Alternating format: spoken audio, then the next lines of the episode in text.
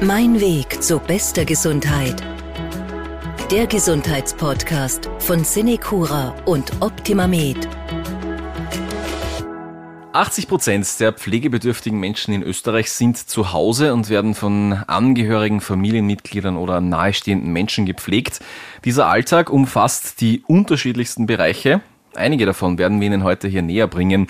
Wundversorgung und Sturzprophylaxe zum Beispiel. Ich bin Martin Hammerl. Mein Gast heute Claudia Götz. Sie ist die Pflegedienstleiterin im Senecura Sozialzentrum Pressbaum. Grüß Gott, Frau Götz. Hallo, grüß Schön, Gott. dass Sie es geschafft haben. Danke für den Besuch bei uns. Frau Götz, wir werden heute gemeinsam versuchen, Tipps und nützliches Wissen für Angehörige rauszuarbeiten, damit eben Sie, liebe Zuhörerinnen und Zuhörer, einen Überblick über einige Aspekte des Alltags mit Pflege bekommen. Ein ganz wichtiger Punkt in der Pflege zu Hause durch Angehörige oder durch Profis, das ist die Wundprävention. Was fällt denn da alles in diesen Bereich rein? Also unter dem Bereich der Wundprävention versteht man eigentlich alles, wie man eine Wunde äh, verhindern kann. Man muss natürlich differenzieren, äh, welche Art von Wunde äh, das ist. Äh, im, Gerade im Bereich, wenn ähm, Angehörige gepflegt werden, ist oft dieser, äh, dieser Dekubitus im Prinzip ein Wundliegen, ähm, das eben stattfindet.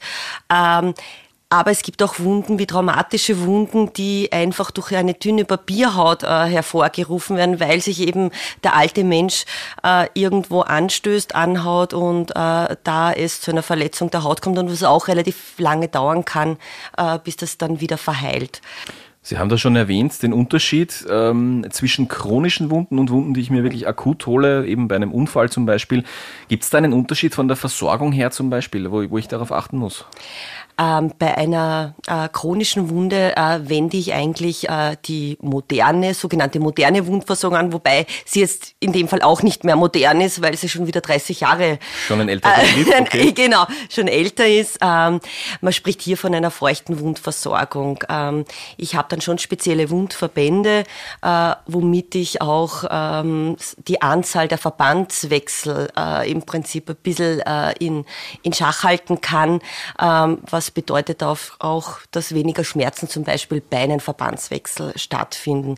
Und eine, eine akute Wunde, da reicht oft wirklich ein, ein Pflaster, vielleicht braucht noch, noch ein Wunddistanzgitter, aber das ist wirklich dann schon das Äußerste. Das unterscheidet sich dann nicht in der Pflege von dem, was wir als, äh, Mensch, als, als Menschen, die nicht in der Pflege zu tun haben, kennen, Pflaster. Genau, genau, so genau, so, dann, genau ja. in diese Richtung.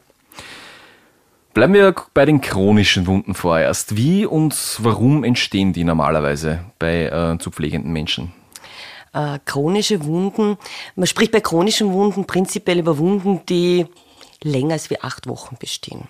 Ja, ähm, und das sind meistens durch äh, Faktoren, die vom Körper selbst kommen. Äh, das kann sein durch Blutungsstörungen, das kann durch Medikamente verursacht werden, ähm, das kann durch Bluthochdruck verursacht werden. Ähm, äh, aber auch natürlich, wenn ich äh, gerade die alten Menschen, die nicht mehr so adäquat essen können und die ganzen Nährstoffe zu sich nehmen, also sprich eine Mangelernährung äh, mit sich bringt, äh, dann heilen Wunden schlecht und dann wird es zu einer chronischen Wunde.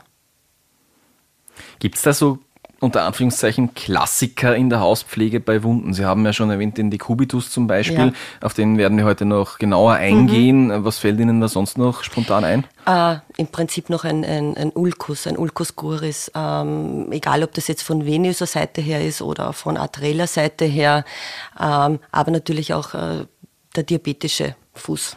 Ganz kurz vielleicht ein Ulcus curis, was ist das? Ein Ulcus curis, ja, ein Ulcus curis ist im Prinzip ein, ein, ein Geschwür, das sogenannte Geschwür, das was im, äh, am Unterschenkel, meist am Unterschenkel äh, entsteht. Und das kann eben bedingt sein, weil ich eben, weil die Venenklappen nicht mehr funktionieren oder weil durch die arterielle Versorgung eben der Rückfluss nicht mehr gewährleistet ist. Auch dazu später dann äh, noch einiges mehr im Detail. Wenn wir uns jetzt den Bereich Wundversorgung und Wundprävention in der Pflege ansehen, wie viel Zeit muss ich da einplanen? Welchen, welchen Prozentsatz nimmt das vielleicht auch ein von meiner Zeit in der Pflege? Natürlich je nach Wunde unterschiedlich wahrscheinlich, aber wie aufwendig ist das normalerweise, die Versorgung von chronischen Wunden? Also prinzipiell hoffe ich einmal, dass es nicht zu einer chronischen Wunde kommt. Ja? Das ist schon mal der erste Punkt. Das ist schon ja. der erste Punkt, ja. Wenn ich gut in die Prävention investiere, verhindere ich im Normalfall eben, äh, dass ich dann die Zeit für einen äh, Verbandswechsel benötige.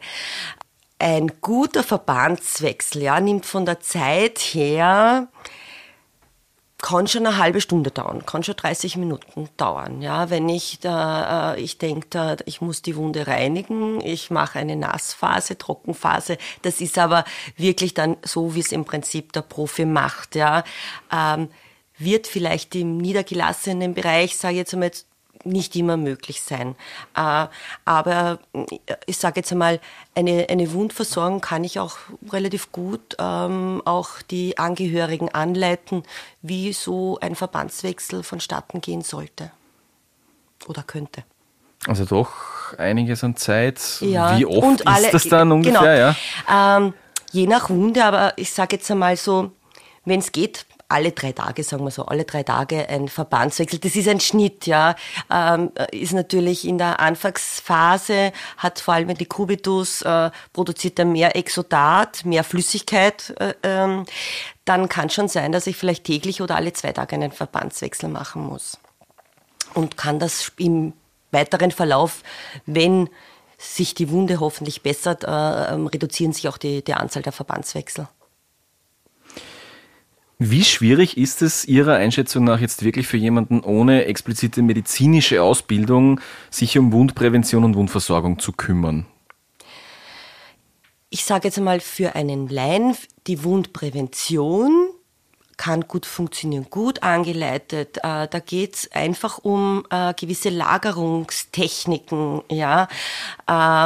Oder dass ich weiß, ähm, wie entsteht ein Dekubitus. Ich glaube, das ist das Wichtigste. Ja? Das ist ja nicht nur, wenn ich lange auf einer Stelle liege, äh, gerade an hervorspringenden Knochenstellen, also oft ist es so, sage ich jetzt einmal, die Ferse ist so ein, äh, die also beide Fersen sind im Prinzip äh, so Punkte, die stark Dekubitus gefährdet sind, aber natürlich auch äh, der Bereich im, im, äh, vom Gesäß.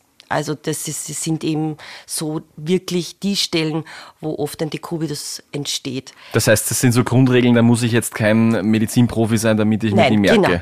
Genau, dass ich die merke. Und wenn ich ähm, und eine, äh, sage jetzt mal, die, einen Fersendekubitus kann ich relativ leicht verhindern, indem ich einfach nur äh, die Fersen freilager. Da gebe ich einen normalen Polster drunter. Gut, im, da brauche ich jetzt Bereich. kein Studium dafür. Genau, genau. Und für den Bereich des Gesäßes, ja, da muss ich halt auf die Seite lagern. Also, und man sagt so, alle drei Stunden eine Lagerung, da kann ich einen Dekubitus verhindern.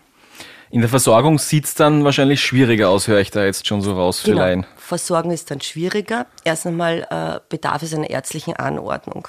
Ja, das heißt, der Arzt muss die, die äh, Verbände verordnen, den Verbandswechsel anordnen.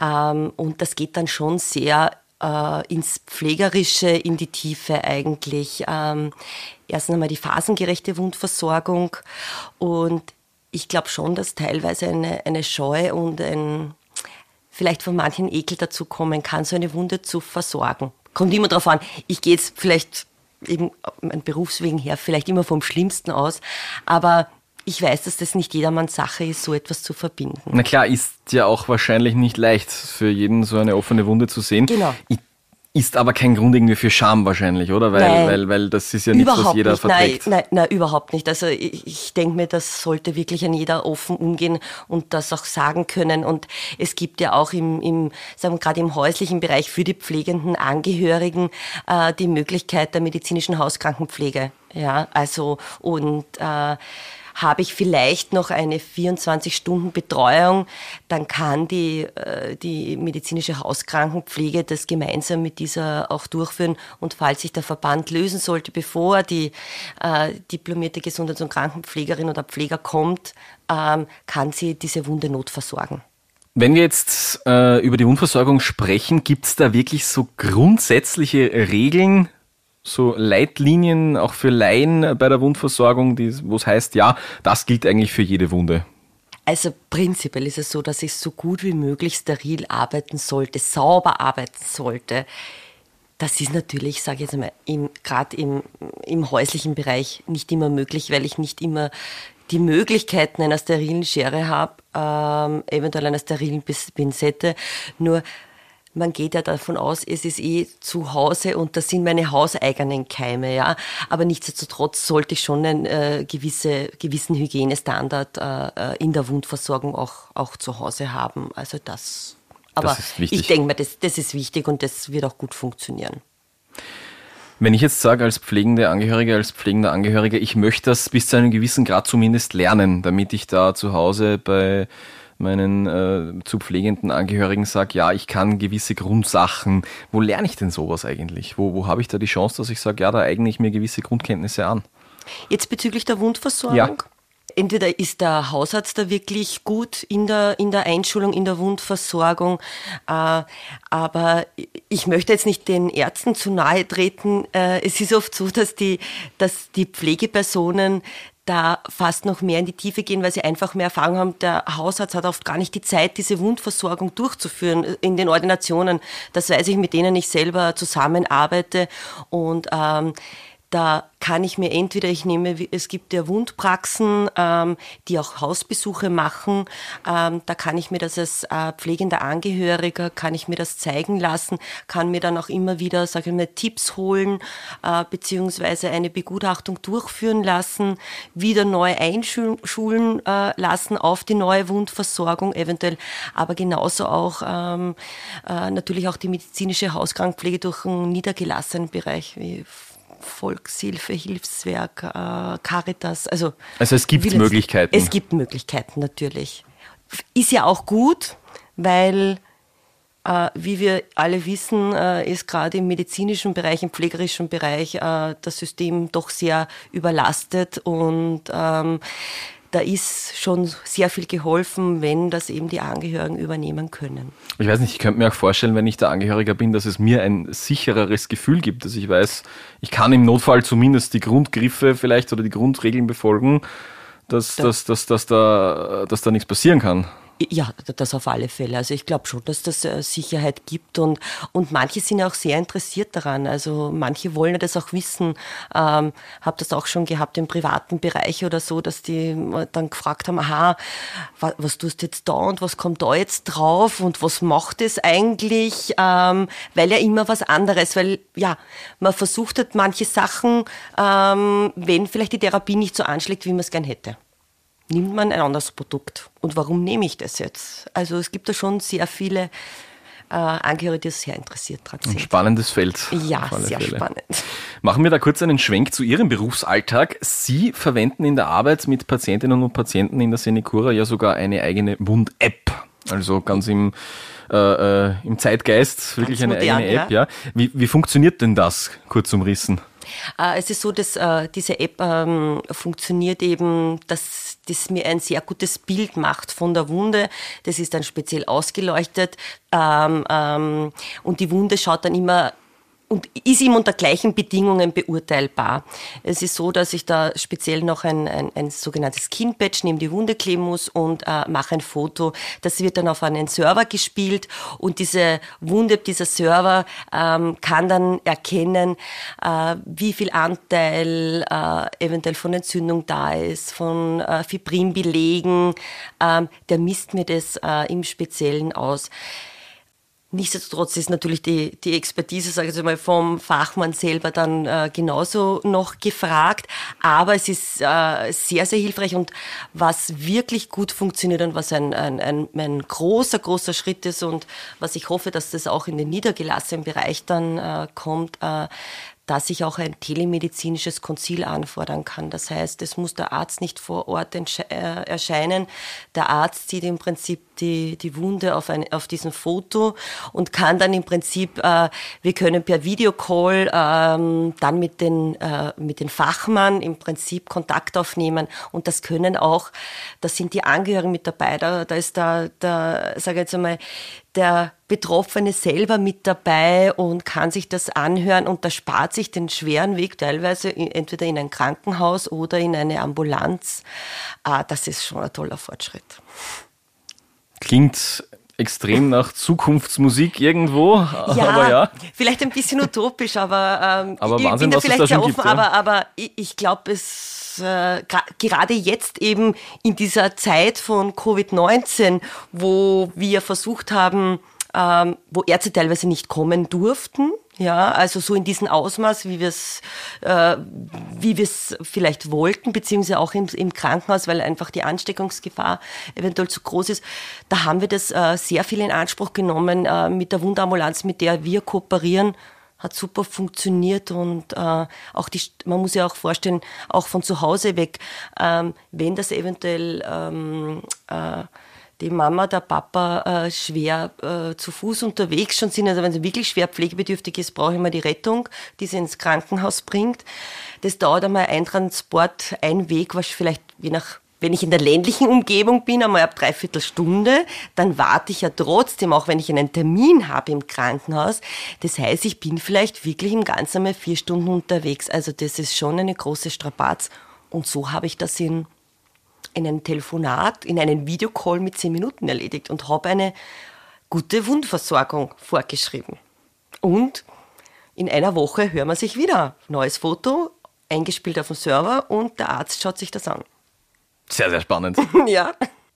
Kommen wir von dieser Zukunftsmusik zu Begriffen, die in der Pflege jetzt schon immer wieder vorkommen, und zwar die verschiedenen äh, Arten der chronischen Wunden, die Pflegerinnen und Pfleger am meisten beschäftigen. Wir haben den Begriff heute schon ein paar Mal erwähnt, den Dekubitus.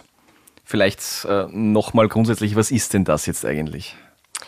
Also ein Dekubitus ist eine, eine Wunde, die entsteht eben ähm, durch äh, der, der Druck, der was ausgeübt wird auf ein, auf ein Gewebe, wo auch ähm, unterschiedliche Grade, ähm, in unterschiedlichen Graden beurteilt wird.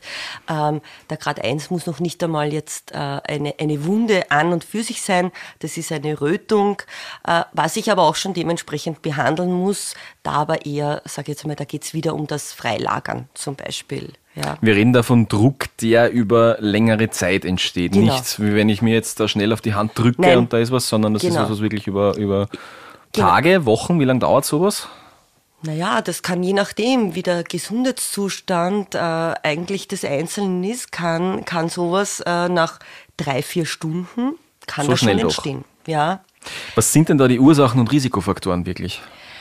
Die Risikofaktoren, also im Prinzip sind das schon, wenn ich ähm, Knochenvorsprünge habe, also wenn wirklich sehr, sehr dünne Leute, ähm, ähm, wo die Knochen hervorstehen, wenn da eine Mangelernährung da ist, sprich das Eiweiß, die Eiweißversorgung ist nicht mehr so gegeben, die Durchblutung ist nicht mehr da, aber genauso auch Scherkräfte, also gerade bei der Ferse zum Beispiel ist nicht nur das Aufliegen, sondern auch wenn ich das ein unruhiges Herum- Herumrutschen habe. Und wenn jemand, sage ich jetzt mal, Fieber bekommt, die, das Schwitzen kann äh, natürlich und der Allgemeinzustand ist dadurch reduziert, kann sowas relativ schnell entstehen. Da muss ich dann auf solches Zeichen muss ich achten wie Fieber oder wenn sich eben der Zustand verschlechtert. Welche Körperstellen sind da normalerweise betroffen? Ja, alle, die heute so ein bisschen hervorstehen, beziehungsweise wo, wo ich eventuell drauf liege, drauf sitze, das ist im Steißbein, also Gesäßbereich, ähm, Ferse, Ellbogen. Ähm, was aber natürlich auch sein kann, ist, äh, kommt, ja in letzter, kommt ja immer öfters vor, ähm, Sauerstoffpatienten äh, durch, die, durch die Nasensonde können auch äh, da Dekubido entstehen, äh, im Prinzip bei der, bei der Nase selber, ähm, aber durch die Brille oder auch vor allem hinter den Ohren. Also das ist ein großes Problem, dass bei den Ohren so ein kleiner Dekubidus entsteht, was natürlich auch dann sehr schwer zum Verbinden ist dann in, in, in weiterer Folge. Kann man sich kaum vorstellen, dass da Ja. die Ferse wund wird oder das Ohr, nur weil da falsch was drauf liegt. Irgendwie Genau, so, ja. genau. Wie kann ich denn rausfinden, ob es sich wirklich um einen Dekubitus handelt? Ja, da gibt's ein, ein, einen kleinen Test. Ähm, jeder oder sehr viele Leute haben ja gerade, äh, sag ich jetzt mal so, so schon noch die, die Mama, Papas, die haben diese Schlüsselanhänger, wo man die Fotos reingibt, zum Beispiel. Ähm, Und wenn ich eben sehe, dass eine Rötung vorhanden ist und ich, ich halte jetzt, äh, drücke jetzt eben dieses, äh, dieses, diesen Schlüsselanhänger, dieses Sichtfenster da auf die Haut drauf und die, die Rötung bleibt trotz diesem Auflagedruck, bleibt es trotzdem weiter rot, dann habe ich schon eine Dekubitus Grad 1. Wird es weiß, ja, äh, ist es weiß, dann ist es im Prinzip einfach äh, eine Rötung, die jetzt dann wieder verschwindet. So wie es bei äh, nicht betroffenen Menschen eigentlich immer ist, wenn ich mir auf die Hand oder Genau, wenn ich mir auf die Hand, genau, das, das kann weiß. ich, genau. Ich kann es auch machen, nur verschwindet das oft, äh, manchmal erkennen wir das nicht so, man kann es natürlich mit dem Daumen selber auch machen, äh, aber da habe ich wirklich mit diesem, mit diesem kleinen Schlüsselanhänger, mit dem durchsichtigen, habe ich wirklich eine äh, gute, sehr gute Möglichkeit, das zu diagnostizieren. Auch als Laie. Worauf muss ich als pflegender Angehöriger achten, um einen Dekubitus zu verhindern? Äh, prinzipiell ist das Lagern, das Um und Auf. Ähm, das können natürlich schon größere Lagerungen sein, wo ich sage, ich, ich äh, wenn jemand, wenn der Angehörige liegend ist, äh, dass ich sage, okay, alle drei Stunden, einmal auf die linke Seite, einmal am Rücken, dann nach drei Stunden auf die rechte Seite, ähm, einfach eine Positionsveränderung. Man spricht nicht mehr von Lagerung, von, von Neupositionierung. Ähm, und ähm, man kann aber genauso äh, Mikropositionierungen durchführen. Das heißt, ähm, alle Stunden ein bisschen eine Positionsveränderung. Das äh, kann zum Beispiel sein, wenn der Angehörige äh, in einem Rollstuhl sitzt. Muss ich auch immer schauen, dass ich ein, ein, ein Sitzkissen habe. Äh, das muss ich schon immer schauen, dass ich das drunter gebe. Äh, weil man glaubt nicht, wie, wenn man da vielleicht den ganzen Tag sitzt, wie, wie schlecht das dann eigentlich ist. Und äh, ich kann unter dieses Sitzkissen kann ich zum Beispiel noch ein Handtuch oder ein Duschtuch, das ist so ein kleiner Tipp jetzt von mir, geben, äh, der jetzt bei der Lehne ähm, hervorscheint und jede Stunde gehe ich her und du nur um fünf Zentimeter das Handtuch ein bisschen verrücken und es entsteht schon eine Neupositionierung äh, des Angehörigen. Das heißt, es müssen gar nicht große nein, Sachen sein, nein, sondern gar wirklich, nicht. wirklich kleine Handgriffe, kurze, die einfach im Vorbeigehen äh, einfach entstehen und möglich sind. Merken die Betroffenen einen Dekubitus? Tut das weh? Ist das taub dann? Wie, wie ist denn das für, für, für Also ein Dekubitus kann schon sehr schmerzhaft sein. Also die, das Problem ist oft, manche können es ja gar nicht mehr äußern, wie weh das eigentlich, wie weh das eigentlich tut. Da muss ich eigentlich äh, dann auf die Mimik, auf die Gestik schauen, auf äh, atmet der jetzt schwerer. Also das sind, das sind die Sachen, wo wir halt als, als wirklich als Pflegepersonen wir haben ja. Wo Alarmglocken läuten, wenn, genau, wenn da was ist. Genau, wir haben spezielle Schmerzeinschätzung auch eben bei kognitiv beeinträchtigten äh, Bewohnerinnen und Bewohnern, wo wir das sehr speziell darauf achten. Aber im Normalfall, Sie müssen sich vorstellen, es ist eine Gewebeschädigung. Also das tut einfach weh. Das Wenn Sie sich schon. in den Finger schneiden, wird es auch einmal wehtun. Ähm, und das dauert dann auch und das sind oft dann oft noch größere Wunden. Ein wichtiger Punkt bei der Dekubitus-Prävention ist ja auch die richtige Körperpflege. Wie funktioniert das am besten? Von der Körperpflege äh, äh, wichtig ist einfach, dass ich, sage jetzt mal, die Haut, äh, dass ich immer nach der Körperpflege gut abtrockne. Ja, Damit da keine nassen Stellen bleiben. Keine nassen Stellen, äh, keine nassen Stellen sind und dann halt wirklich gut Hautpflege be betreibe. Ja, also habe ich eine sehr trockene Haut, dann muss ich der halt äh, wirklich äh, Fett zuführen, ja, ähm, äh, gut eincremen. Das, also eincremen ist das ist wirklich das A und O. Ein Punkt ist auch die Ernährung bei Dekubitus. Sie haben vorher schon gemeint, Ja. äh, Mangelernährung ist da oft ein Risikofaktor. Ja. Wie, äh, was gibt es denn da zu beachten? Vielleicht auch für mich als Angehöriger. die Mangelernährung, man, man, man merkt es ja nicht. Ja, man sieht nur, der nimmt ab. Ja. Äh, Ich brauche natürlich eine spezielle Blutanalyse, ja, dass damit ich sehe, dass, der, dass da halt wirklich diese Mangelernährung da ist, beziehungsweise äh, wir sprechen da vom Gesamteiweiß, vom Totalprotein, was einfach reduziert ist. Ähm, man muss sich aber vorstellen, ähm, dass ich äh, pro Kilogramm Körpergewicht habe ich normalerweise als gesunder Mensch, ähm, habe ich ungefähr eine Zufuhrbrei von 1,2 Gramm pro Kilogramm Körpergewicht. Habe ich eine Wunde, verliere ich so viel an Eiweiß durch dieses Exodat, dass ich da, sage ich jetzt einmal, äh, eins, mindestens 1,5 Gramm, 1,7 Gramm äh, pro Kilogramm Körpergewicht zuführen muss. Und ähm, das ist manchmal oft nur durch zusätzliche Nahrungsergänzungsmittel möglich. Äh, es gibt die hochkalorischen Trinknahrungen, die wirklich sehr, äh, sehr viel an Eiweiß äh, vorhanden ist.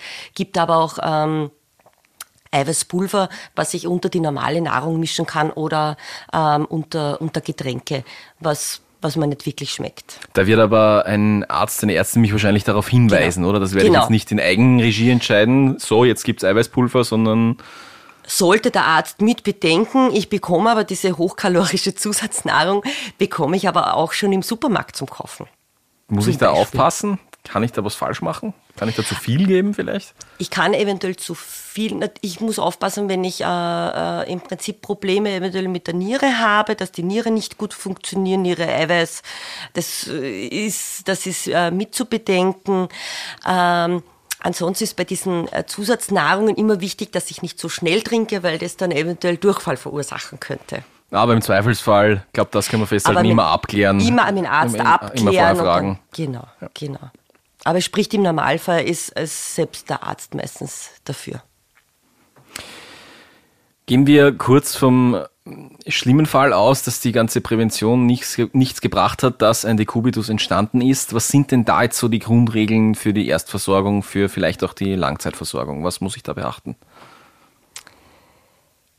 Im Prinzip ist es so, dass ich äh, die, den Arzt den Arzt dazu brauche, ähm, der mir im Prinzip, äh, der einen Verbandswechsel anordnet oder was ich im Prinzip drauf, äh, drauf gebe.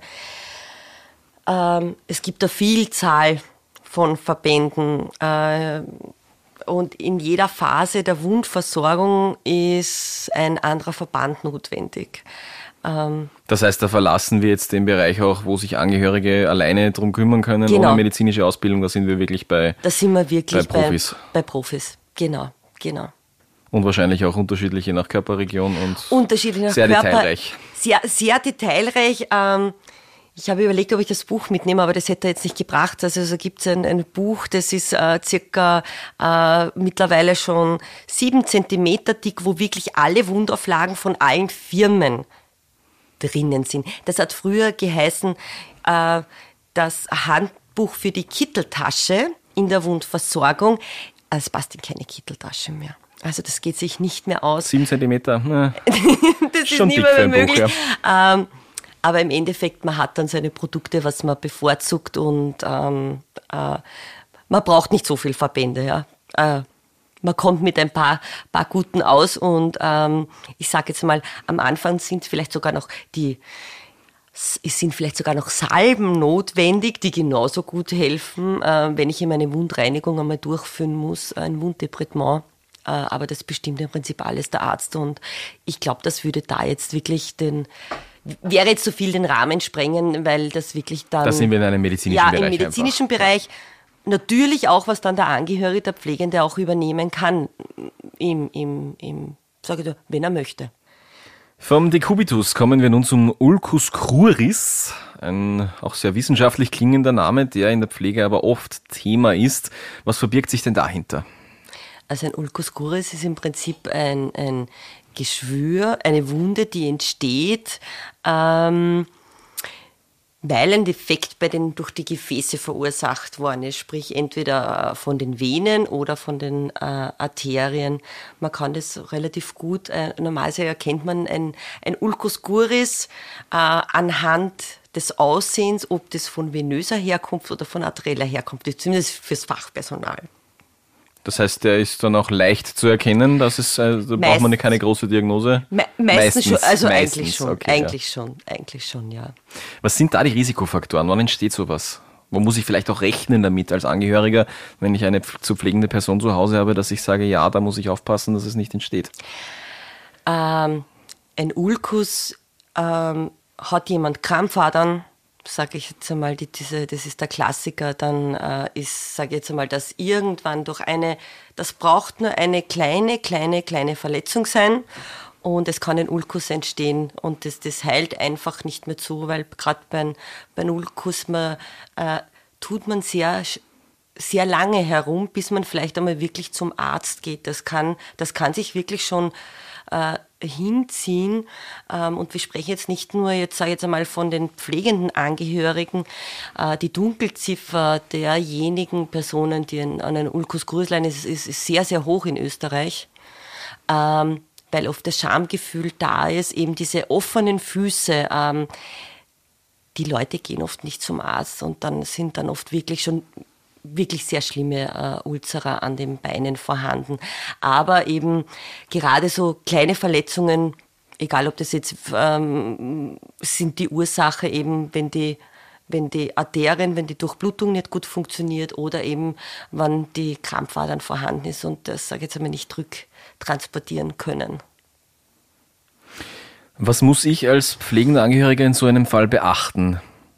Die Wundversorgung wird ja wahrscheinlich wieder an sich äh, eine Sache fürs medizinische Personal sein. Ja. Was gibt es für mich vielleicht noch zu beachten? Von der Lagerung her oder von, vom Umgang mit der Wunde? Lagern, also bei, ähm, ganz wichtig, der, der, sag jetzt mal, der Unterschied, ähm, wenn, ich, wenn jetzt bekannt ist, dass dieses Ulkus ähm, von äh, arterieller Seite äh, herkommt, ja, äh, da darf ich die Beine nicht hochlagern. Ähm, da muss ich dann zum Beispiel aufpassen, hätte ich jetzt angenommen eine Decubitus, ja, wo ich sage an den Fersen und da sage ich jetzt, ich tue die Fersen freilagern. Das heißt, da sind jetzt die Beine dann wirklich wieder nach oben gelagert. Das darf ich, wenn ich, wenn bekannt ist, dass ich eine, die sogenannte periphere arterielle Verschlusskrankheit habe, sprich eben, dass die Gefäße da geschädigt sind, darf ich die Beine nicht hochlagern, weil sonst, ähm, äh, man muss sich vorstellen, das Herz hat nicht die Kraft, dass im Prinzip äh, das, äh, das Blut bis an die sage ich mal, zehn Spitzen pumpen kann. Ähm, und wenn das hochgelagert ist, da kommt dann nie Blut dazu und dann funktioniert die Blutversorgung nicht und äh, das ist natürlich dann ganz, ganz schlecht. Es wäre ja an sich auch der erste Reflex, auch aus der ersten Hilfe, dass man offene Wunden hochlagert. In diesem Fall also? In diesem nicht. Fall beim Arteriellen ganz schlecht, ganz schlecht. Ähm, was aber im Prinzip äh, ganz wichtig ist äh, bei einem Ulkus, egal ob das, also das ist egal ob das jetzt arteriell oder venös ist, früher hat man gesagt, okay, arteriell nicht bandagieren, sind die, ist die Begleittherapie. Äh, ich kann bei, äh, von, von den Verbänden her, von der Wundversorgung her, ist es so, dass bei einem Ulkus ähm, die Kompressionstherapie, vor allem beim Venösen, das Um und Auf ist. Ich kann den noch so teuersten, modernsten Verband auf diese Wunde geben, mache ich nicht als Begleittherapie einen Kompressionsverband, weil man muss sich vorstellen, gerade von venöser Seite her sind, äh, ist es so, dass da die Venenklappen kaputt sind, äh, die, beziehungsweise durch die Krampfadern stehen die Venenklappen nicht, nicht zueinander.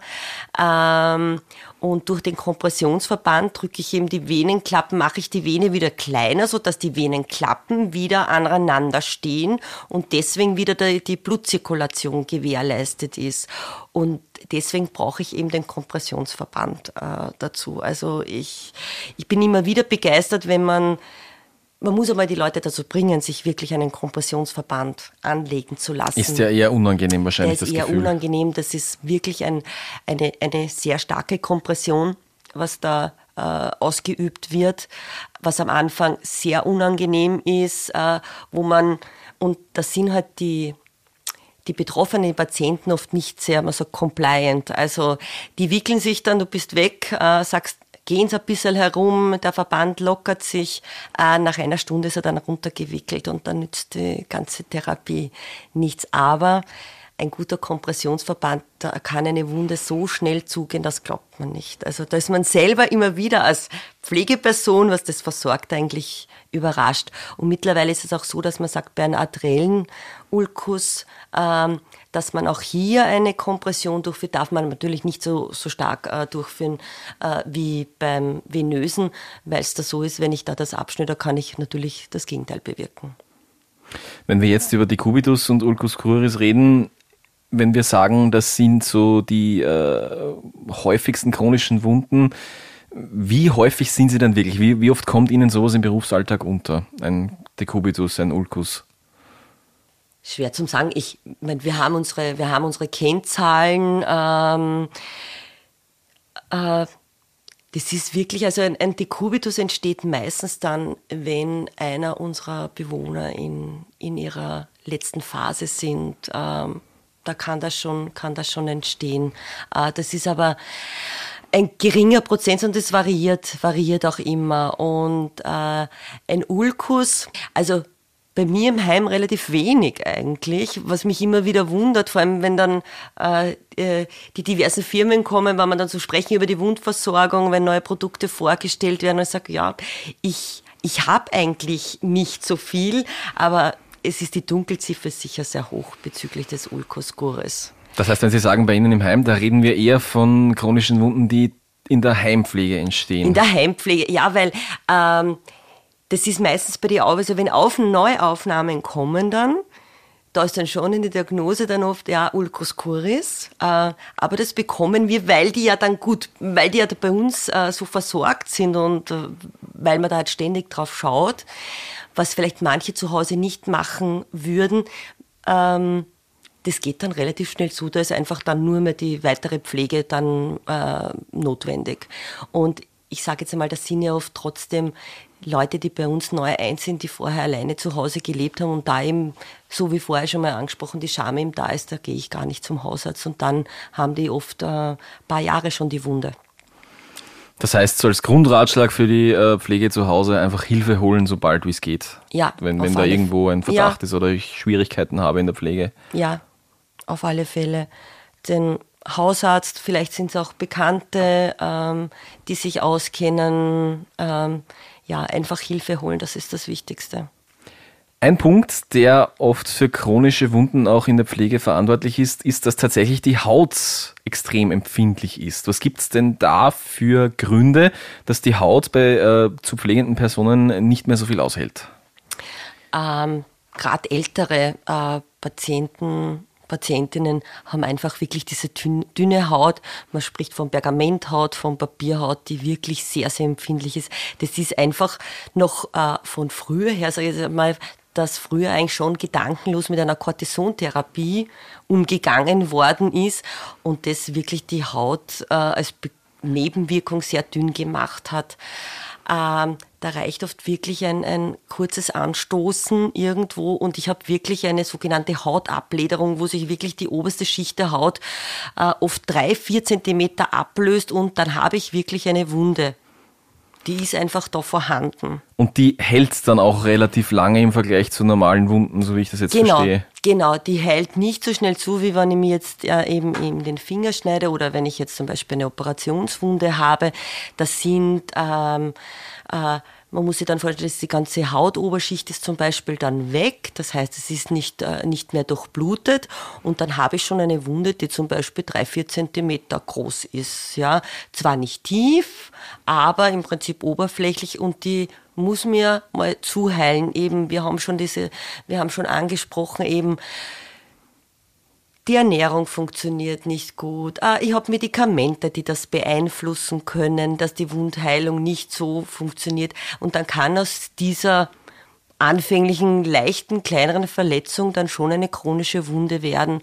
Ah, man muss aber sagen, ah, es gibt mittlerweile schon sehr gute Wundverbände, ah, die wirklich darauf acht nehmen, auf diese speziellen Hautverhältnisse, gerade bei älteren Personen. Das sind äh, speziell silikonbeschichtete Wundverbände, ähm, die uns gewährleisten, dass ich auch den Verbandswechsel atraumatisch durchführen kann, ohne dass ich mir wieder gerade bei dieser Pergamenthaut wieder eine, eine neue Wunde hinzutue durch das runter, sogenannte Runterreißen, durch das Entfernen, durch, das, durch den Verband.